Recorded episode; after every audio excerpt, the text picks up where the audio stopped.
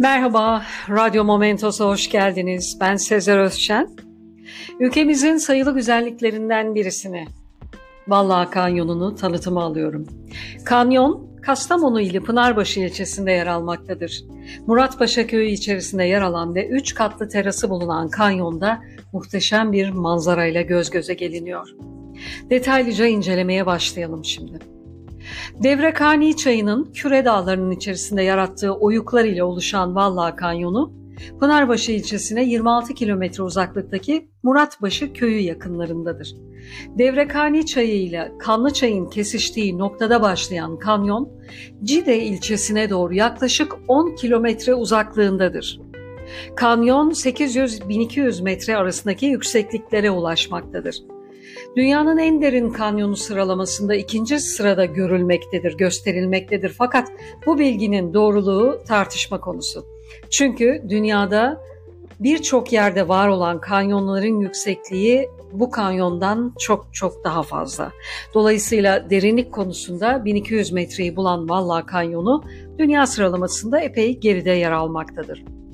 Valla Kanyonu'na toplu taşıma ile gidilmemektedir.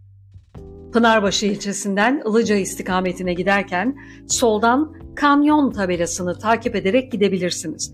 Kanyon yolu genel olarak düzgün fakat yağmurlu, karlı havalarda çok önerilmemektedir.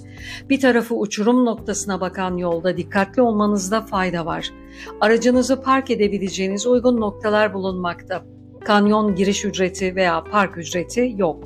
Aracınızı kafeteryanın olduğu yere park ederek 1,5 kilometre toprak orman yolundan yürüyerek ulaşabilirsiniz. Ortalama 15 dakika sürmektedir. Pınarbaşı Belediyesi ve jandarma kanyonu ziyaret etmek isteyenlere yardımcı olmaktadır. Geçmişteki kazaların yaşanmaması açısından kanyona girmek isteyenlerin güvenlik güçleriyle irtibatlı olması tavsiye edilmektedir. Belediye tarafından yaptırılan 3 katlı seyir terasından manzarayı seyredebilir, fotoğraf çalışmaları yapabilirsiniz.